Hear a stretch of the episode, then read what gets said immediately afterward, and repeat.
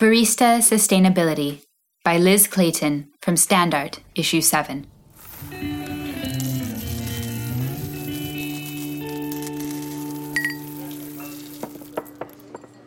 Talk to anyone in coffee about what drew them to or kept them in the coffee business, and they'll all give you one big reason the people.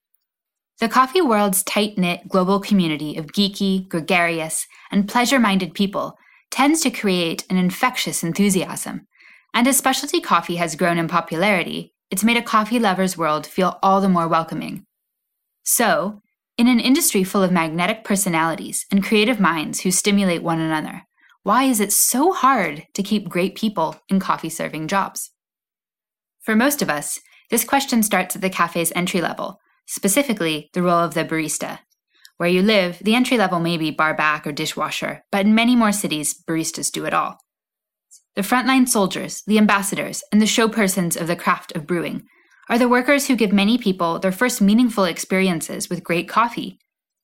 And as the number of good, even terrific, coffee shops grows by leaps and bounds around the globe, many people higher up the chain thrill to the sounds of more cash registers, or square slash iZettle swipes, ringing in profits. But for an industry to sustain growth, the fact that the largest part of its workforce, the bottom of the retail pyramid, doesn't have a sustainable job requires scrutiny. Adding value to the barista job. Looking at the traditional career paths in most companies that operate cafes and roast coffee, we have to admit the funnel narrows very sharply, as Square Mile Coffee Roasters James Hoffmann put it so well in a blog post entitled Coffee is a Dead End Job, springing out of his Coffee Jobs podcast. When we restrict our imagined ladder out from behind the bar to include only a small range of jobs within these same coffee companies, indeed, the path up is limited.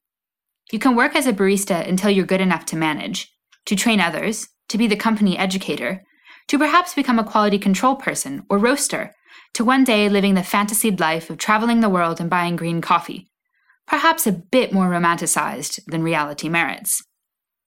It's worth noting that green buying seems to be a particular aspiration that few can achieve in an industry which has held up some very compelling role models. Who hasn't envied the travels of Geoff Watts, or Aleco Chigounis, or Tim Wendelboe jet setting down to tinker on his own Colombian farm? The idea that this is a position at the top, just short of taking over the company, is understandable. But roles like this are not just limited, they're simply not for everyone. Some people want to be home with their families more of the year, or don't have the travel bug, or their Spanish is humiliating.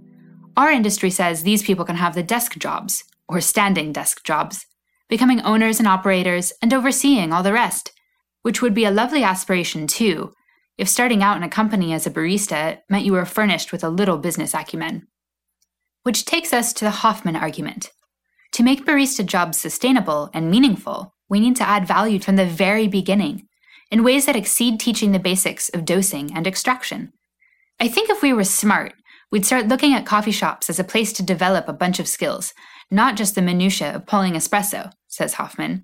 Basic financial modeling, or how to read a profit and loss statement, or the impact of staff costing on a business, or how to genuinely problem solve, he rattles off.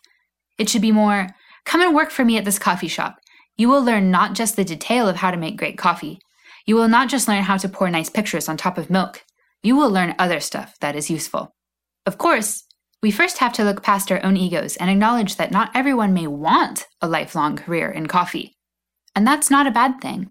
If the coffee world could offer enough transferable skills outside of itself, it could be both stronger within and less concerned about so called retention and career sustainability as attractors, because the jobs would be useful enough, across life, across all kinds of jobs, to simply draw of their own accord.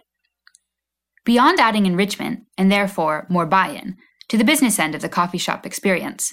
Hoffmann and others suggest we might take more cues from the restaurant world in terms of teaching good customer service as an invaluable, translatable life skill. I think generally hospitality businesses and restaurants do a better job of preparing people, says Hoffmann. There's no job in which having great customer service skills isn't useful, in which having great empathy and understanding and being able to understand people and problem solve isn't valuable. Caroline Bell, co owner of New York City's Cafe Grumpy, concurred. I still think waiting tables prepared me more for everything else in my life than any other job. Plus, she noted, For those who might be looking beyond their coffee job with sights elsewhere, you never really know who you might meet working behind the bar. Adding money to the barista job. One of the first places guilty feeling cafe owners in first world countries look to solve problems is the price of a cup of coffee. The panacea, oft hammered in by professional associations, is that we simply need to convince our customer base to pay more for the finished product. Then we'd be able to pay everyone on down, from barista to the coffee picker on the farm, a fairer wage. It sounds great, right? Just get every consumer on board with that 4 to 5 euro cup of pour over coffee, and none of us have to change a damn thing about how we run our businesses. How nice! But what about the daily decisions that are made, often by people who may not have a great deal of business background? That influence cost of goods, cost of labor, renting that great space in a really cool part of town, and so on. What about how much coffee is simply wasted every day in a busy cafe? If you're looking at 30 to 40% wastage, you could get pretty close to having your cost of goods by eliminating that wastage, says Charles Babinski, co-owner of Los Angeles cafes G&B and Go Get 'em Tiger. So if you want to talk about the sustainability of what we're doing, the idea that it starts with charging more for the cup of coffee given the fact that we are shitting our pants on this other stuff, is not sensible. That is marketing motivated. Selling the idea that we can just increase revenue as customers worldwide become more sophisticated and discerning is, indeed, a persuasive siren song. But what if revenue in the cafe were less glamorously tied to increasing worker efficiency, reducing waste, and encouraging all players to take more responsibility for these things as a team? Hoffmann suspects getting workers more directly involved in tracking cafe waste could be a good way to both ameliorate said waste while engaging them more directly in their impact on a shop's bottom line. He proposes waste tracking systems be implemented in cafes, just to get baristas acquainted with the direct effects of how their practices result in more, or less, coffee waste. And he suspects, for most baristas, the process would incentivize itself, there's a reason most apps are gamified, he says. It really pokes a button in the human brain. And in countries whose base salaries, or social services, provide a much better life cushion for baristas than others, it's worth pointing out that wages alone may play far less of a role than in other places. You have to pay them a sustainable salary so they're able to live a decent life, but also try to stimulate them in other kinds of areas, says cafe roastery owner and former world barista champion Tim Wendelboe. Wendelboe is based in Oslo, Norway, where a barista can earn enough money to rent an apartment on their own. Such isn't the case for most baristas in, say, New York City or Bogota. I don't think money is the only way, says Wendelboe. You've got to keep them stimulated and make sure they learn. It doesn't have to be only learning how to roast coffee, he says. Learning how to handle their jobs better could be enough. Service can always improve. It can also be delegation and trying to find better systems with each other. Market Lane Coffee co owner Fleur Studd has found similar results at her set of cafes in Melbourne. There are different things which keep individuals satisfied at work, she says. For example, professional and educational development, wage, flexible working conditions, team dynamics, and flexible leave options. We've found that for each employee, one or two of these points are extremely important, says Studd, noting that for many staff, their priorities tend to change over time. For the employer to be attuned and flexible to both the initial and ongoing needs of staff is part of their contribution of worth to the barista role, far beyond wages and tips. Expanding our idea of the career. So, what if we step off the established trail of barista to trainer to green buyer or cafe owner and looked at coffee jobs more broadly in a different and more comprehensive way? Specialty coffee is large enough now that coffee companies rely on a diverse range of specialized people, from the production floor to sales to the marketing department to even, gasp, human resources to keep a business running smoothly. And as the ragtag group of stubborn entrepreneurs many coffee people are, of course, it can be humbling to admit that not everyone in a coffee business has to know about or care about great coffee, or that just because your resident barista champion wants to spearhead an entire new department, well, it doesn't mean that they necessarily should. But it might also be a great way to spin a career that began behind the bar into something that far outlasts the job's introductory tasks. Baristas who care about their jobs, and who do want long term roles in the cafe industry can also play a part in identifying other positions into which they could translate their passion for coffee.